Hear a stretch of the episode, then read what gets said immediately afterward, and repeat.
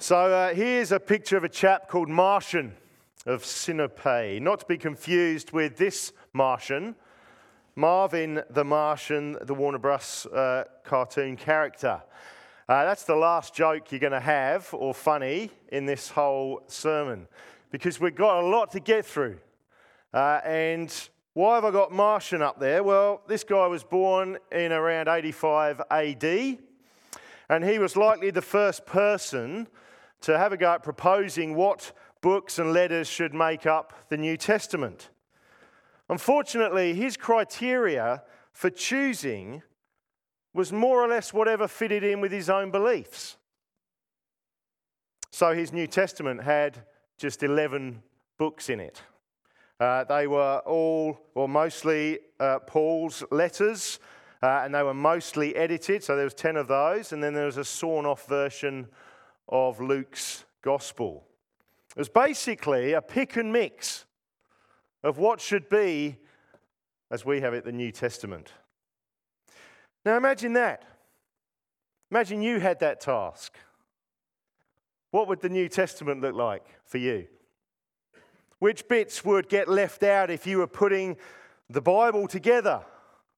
Well, quite possibly the two passages we have today might get the chop, I reckon. Two passages that sound out of touch with our culture and society today.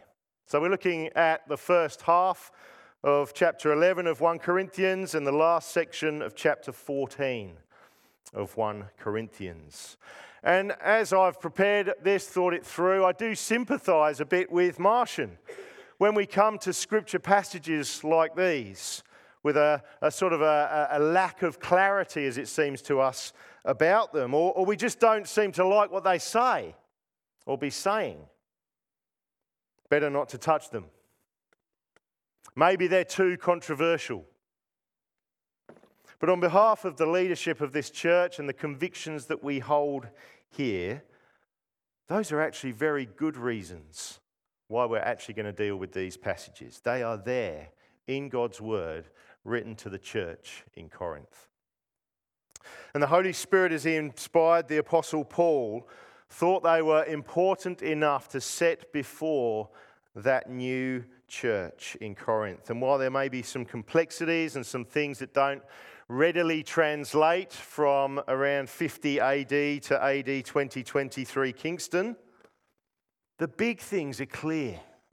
They really are. And the biggest thing, and this is our conviction, isn't it, is that God speaks through his word to his people. And so this is no less God's word than Genesis chapter 1.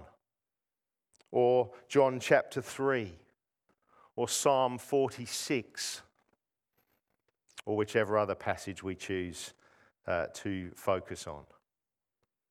And look, whenever we encounter scriptures like this that have us scratching our heads at least a little bit, we can apply some principles. And I want to take you on that journey a little bit because it's going to help us.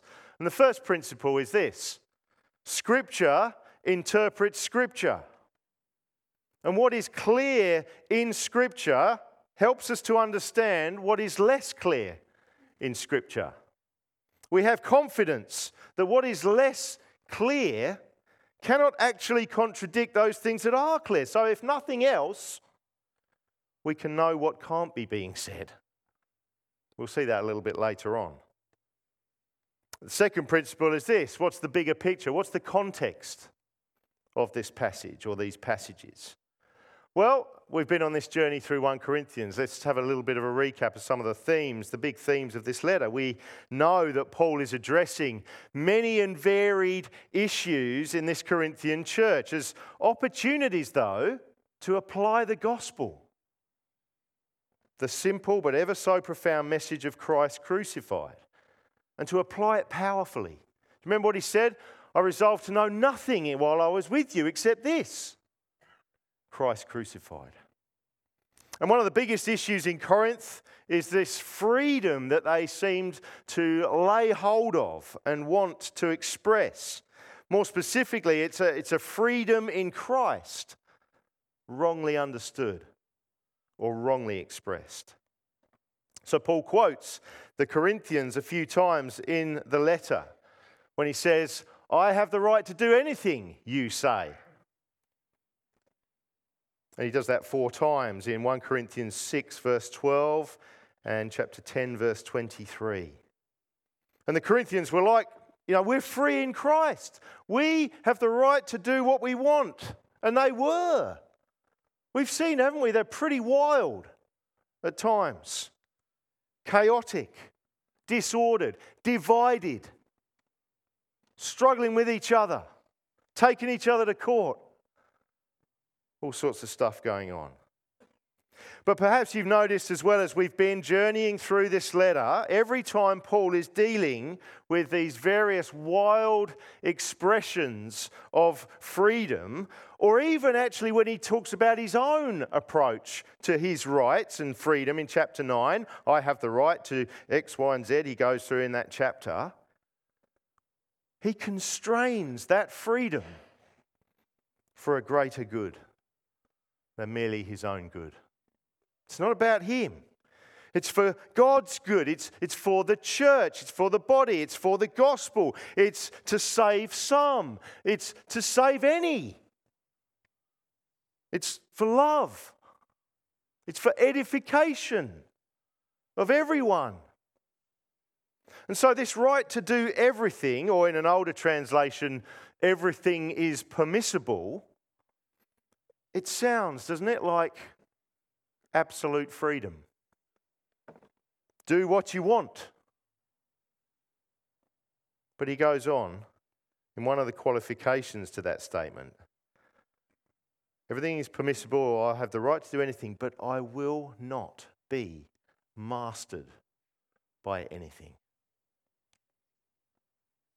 So this expressed desire for absolute freedom, according to Paul, as he thinks about these Corinthians, can be its own kind of slavery.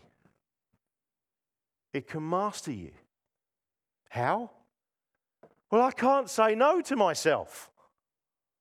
That's how. I'm mastered by it. I will not deny myself my rights. I cannot rather be wronged. I do want the focus to be on me and my spectacular gift. Such thinking, selfish thinking, harms and divides and tears down and breeds competition and creates anxiety and strife and the exact opposite of love.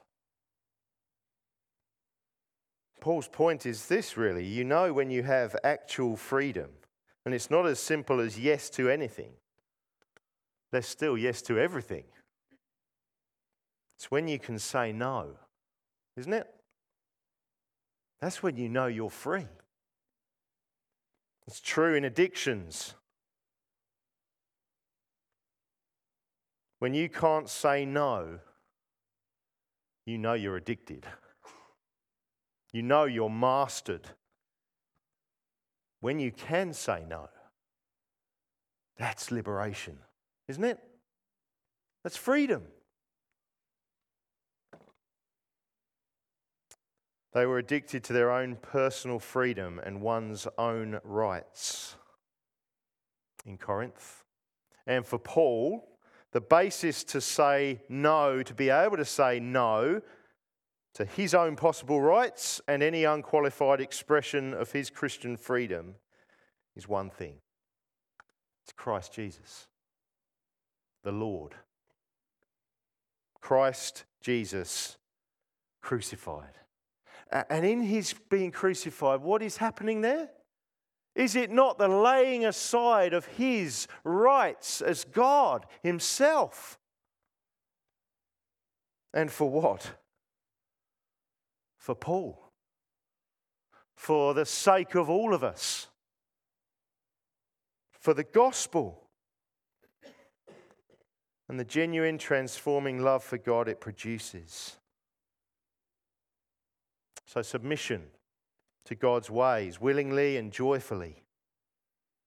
And so all of that helps us as we approach these two passages which deal with men and women's submission to God's good order in the church, which comes from Christ. And so our big idea this morning is this. In Christ, we are free to submit to God's good order. And there, in these two passages, some things were happening that were bringing confusion to the Corinthians. And as we read them, they sort of bring a bit of confusion to us too. But they were out of order. First passage then, 1 Corinthians 11, 2-16. So you're going to need your Bible because we're not going to look at the whole thing. So you want to see what's there? Grab a Bible, page 930. And we're going to see honouring God and each other in public worship. As you look at it, there's a lot of talk about heads and coverings and hair and whether it's long or short. And it's not really very clear to us what's going on. The customs of the time differ a lot from ours, it seems, and the original Greek that it's written in is quite ambiguous. Crucially, what does head mean in these verses? You'll see head in there a lot. It can mean your actual head, your noggin. It can mean, could mean source, as in head of a river. It could mean hierarchical head, like boss, head of an organisation, that sort of thing. Now, verse 3, which we read, sets things up. And it seems that it's the second use of head that makes best sense here, along with actual head, the first use, in the verses that follow. So your actual head and head as in source. So, verse 3, I want you to realise that the head, the source of every man is Christ, and the head or the source of the woman is man, and the head, the source of Christ is God. So it's source there as in head of a river, its beginning. God in Christ made man. Woman was made from man. Christ was incarnated by God. Now there's a lot of debate over that, but that seems to be, to me, to be the clearest understanding. And why is that? Because it doesn't seem like Paul's concern was hierarchical, primarily anyway. Who has authority or superiority over whom? Although it is possible. But rather it seems to be distinguishing based on the order we find in the creation account. And the behaviour that Paul addresses here is a confusing of that order by a confusing of the gender distinctions of the time. And why had that come about? Well, perhaps the clue is from his letter to another church in Galatia. Galatians 3, verse 28, there is neither Jew nor Gentile, neither slave nor free, nor is there male or female, for you are all one in Christ Jesus. And you pick that up out of context and you start working it out. It could look something very much like what seems to be going on here in 1 Corinthians 11. Paul's assessment of the Corinthians' apparent freedom was simply that it produced dishonour, dishonouring your head, where head is this metaphor that means source. So, in verses 4-6, in verse 4, if a man's actual head is covered when he is prophesying or praying, he dishonours his head, his source, Christ. So his actual head, what's going on with that? Dishonours his head, source, Christ. Verse 5, every woman who prays or prophesies with her actual head uncovered, which could possibly be short hair in view there, dishonours her head, her source, man. Note in passing here, please, because we'll come back to this, that women were praying and prophesying in public worship in the church in Corinth. We'll come back to that later. And then in verse 6, shaved, uncovered, short hair, whichever one is the actual one, for a woman's head is disgraceful. Wow. What's going on there? Well, what we can say is there was at least a disgrace attached to a man praying or prophesying with his head covered. Why might that be? Possibly because in Roman worship, men brought their togas up to cover their heads when worshipping their deities, and Christian worship is to be distinct from that. Could be that. There was a disgrace attached to women praying or prophesying with their head uncovered as a woman. In Roman society, to be uncovered was inviting men to size you up and even that you might have questionable morality. So it's possible then with that it might be particularly married couples in view here. It's just not said in that way. But the point still holds for the unmarried too. In any case, Paul goes on, verse 7, a man ought not to cover his head, since he is the image and glory of God, but woman is the glory of man. For man did not come from woman, but woman from man. Neither was man created for woman, but woman for man. This just keeps getting better, doesn't it? Again, our present cultural, rights-focused, equalitarian moment will shape the way we hear these words in a certain way, won't it? Because of our present cultural moment. To say man equals the image and glory of God, and then to say woman equals the glory of man.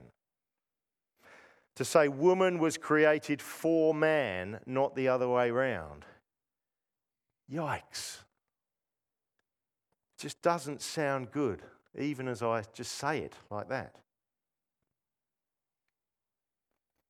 These verses, along with some others included in the other passage we'll look at today, are the sort that have been, can I say, weaponized against women to demean, to disparage, to control, to put them in their place. And women have heard these words in a disappointingly derivative, inferior kind of way. But that would be to take them out of context. So we've got some stuff to think through and listen to here. I think a much better way to take these verses founded on the truth that men and women are both image bearers of God, right? So this is scripture is clear that men and women are equally made in the image of God. Listen to this from Anthony Thistleton. Paul probably means that the existence of one brings honor and praise to the other. That's good. Hold on to that. By creating man in his own image, God set his own glory in man. Yet, man by himself is not complete. Remember? Good creation, but not good. And so, not complete without a companion, one who is like him but different from him, and yet is equally the image of God. One who is uniquely, though, his own glory. Man, the man, glories in her. It's written for us in Genesis, actually. That's exactly what happened. Man glories in the woman. Paul's point is that in the creation narrative, this did not happen the other way around. There was a sequence of events. And out of that came a distinctiveness, but the distinctiveness is a glorious one. The woman is not some trophy or plaything or instrument, but a glorious completing of humanity thing. That's what's held out to us in Scripture, clearly. And so mutual respect and love and dignity for each other and for God, most of all, is what we're to take. And what comes next then is remarkable, I think. Verse 10. It's for this reason that a woman ought to have authority over her own head because of the angels. Now, we might well expect that the man would have authority over the woman if the woman is made for man, right? But the authority is over the woman's, over her own head. She has the right to do what she wants in this. She has freedom. Do you see that? But, verse 11, nevertheless, in the Lord, the woman is not independent of man, nor is man independent of woman. For as woman came from man, so also man is born of woman, but everything comes from God. And so freedom in the Lord here means that she can say no to whatever she wants, to do what God wants. Just as freedom in the Lord means men can say no to being chauvinistic idiots and instead be worthy of the image of God that reflects back from women. I've said that strongly because it's strong. And I want us to hear it and feel it. Men and women, we all come from God. Yeah? It's right here. Honoring God's order means honoring God and being happy to honor each other, and in so doing, not bring dishonor on each other or on our head. Tom Wright puts it helpfully. The underlying point seems to be that in worship, it is important for both men and women to be their truly created selves, to honor God by being what they are, and not by blurring the lines by pretending to be something else. It's good. And what about the angels? Well, you can ask me about them later because I'm not going to say anything about them, but I have a few thoughts. Come and find me later.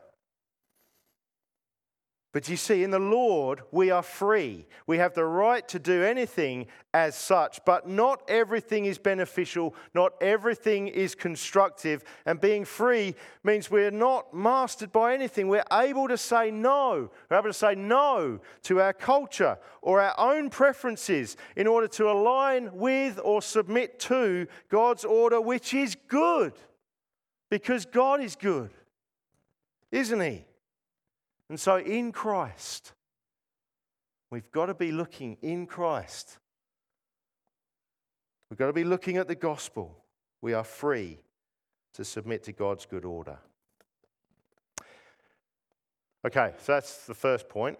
I just want to say here, if you this may raise more questions than maybe answers that you're getting, but I do want you to ask those questions.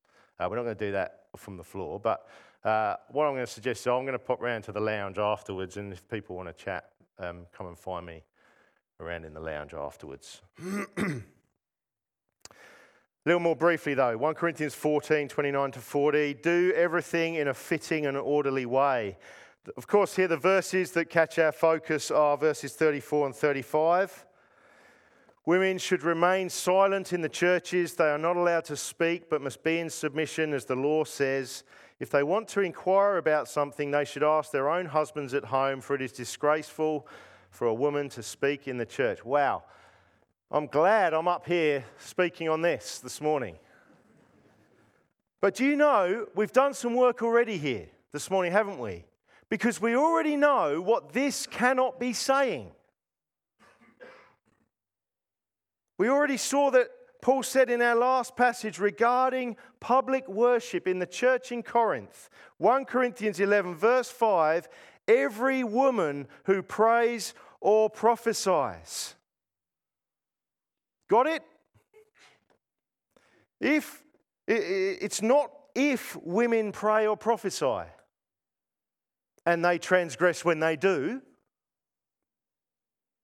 It's when they pray or prophesy, and Paul is approving. He's only calling for appropriate honor and distinctiveness with whatever's going on with the head covering thing. So silence in chapter 14 cannot mean absolute prohibition on women speaking, less still on women speaking God's truth through prayer or what we take prophecy to be. God's truth through the Spirit-inspired insight is to be welcomed from women and men in the church. Right? Can we agree on that? But according to what God has ordered. And the specific setting here is important. So verse 26 of chapter 14, what then shall we say, brothers and sisters, when you come together, each of you has a hymn or a word of instruction, a revelation, a tongue or an interpretation. Everything must be done so that the church may build up. It sounds like things could be a bit chaotic in Corinth. A bit like what Paul was saying in the kids' talk. And so from verse 29 onwards, Paul goes about imposing some order here, including something very important, which is the issue of what if some of the speech that is coming out in the midst of this chaos is not right or good or true? What if heresy is spoken? So verse 29, 2 or 3 prophets should speak, and the others should weigh carefully what is said. So how you understand these verses hinges on what you understand really about this verse. And so what are the scenarios that could be in view here? The weighing of prophecy by those with spiritual oversight. The elders, that's one. It could be husbands prophesying and their wives interrogating them publicly. It could be women not keeping to their ordered place. So the word submission is misleading in our translation here. But this just refers back to chapter 11, really. Women speaking with head uncovered or something like that. And they're being out of order in that sense. It could be wives interrogating husbands who are prophesying. Or it could be wives interrogating husbands who are elders and are weighing prophecy, supervising the church. Which one are you going to pick? Well, I'm just going to tell you what I think makes best sense. But I'm, again, happy to talk about all of this afterwards. What I think fits best here and fits with Paul's teaching in 1 Timothy and Titus as well as elsewhere is that it is the elders, the spiritual leaders of the church who are in view. They are those weighing the prophecy. They're supervising the appropriateness of the truth, as it were, being expressed. But their wives are interrogating them in the public meeting and undermining the role of spiritual oversight that is theirs. Notice that questions are absolutely okay. Yep. But the appropriate place for them is not in that public meeting. Verse 35. If they want to inquire about something, they should ask their own husbands at home, for it is disgraceful for a woman to speak in the church. Now, it has been common to absolutize, again, such verses as this, especially in our circles, and to imagine or somehow feel that it is disgraceful for a woman ever to speak in church. The disgrace there. Again, I want us to feel this, hear this, feel it, and own it. The disgrace there is only on those who can so casually dismiss the Apostle Paul's clear approval for women to be praying and prophesying in church gatherings. Here at Kingston Christian Reformed Church, we've actually taken time to try and be as clear as possible about these things. We did some teaching on 1 Timothy where Paul, looking at the Apostle Paul, our Paul, looking at the Apostle Paul, is dealing with these matters in 1 Timothy. Our careful understanding of New Testament teaching, and we did this together as a session, we went on a bit of a journey with this to really make this as clear as possible, is that with the exception of the activity of public preaching of the church's authoritative teaching in our Sunday gatherings and the role of elder in the church, our women can do any role or activity in our church. And actually, if they don't, our church is all the poorer for it.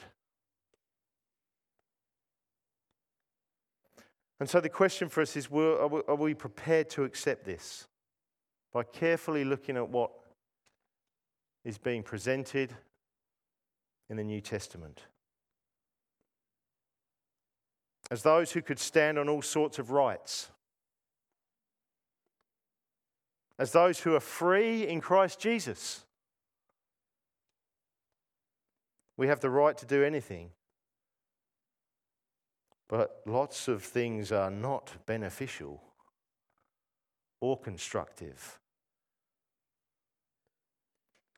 We can put God's glory, we put the gospel, we put the salvation of those who do not know Jesus, we put love instead of our own desires as those who are free. We certainly put them ahead of what our culture influences us to say, and we recognise with Paul that God, verse 33 of chapter 14, is not a God of disorder but of peace. And verse 40, that everything should be done in a fitting and orderly way. We find our freedom in the life that God calls us to. He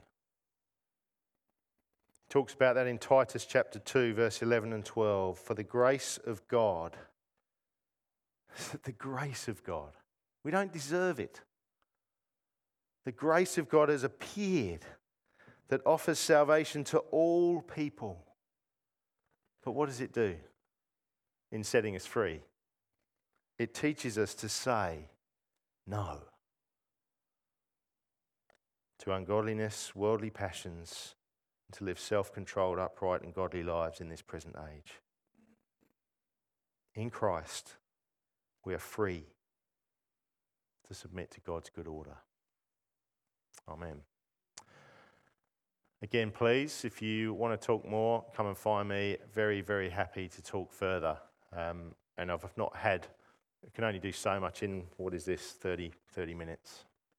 But let's quieten ourselves and reflect on the thing that you've heard loudest, maybe, in the presence of God. And then after maybe a minute or so, Brother Baz is going to come up and lead us in prayer.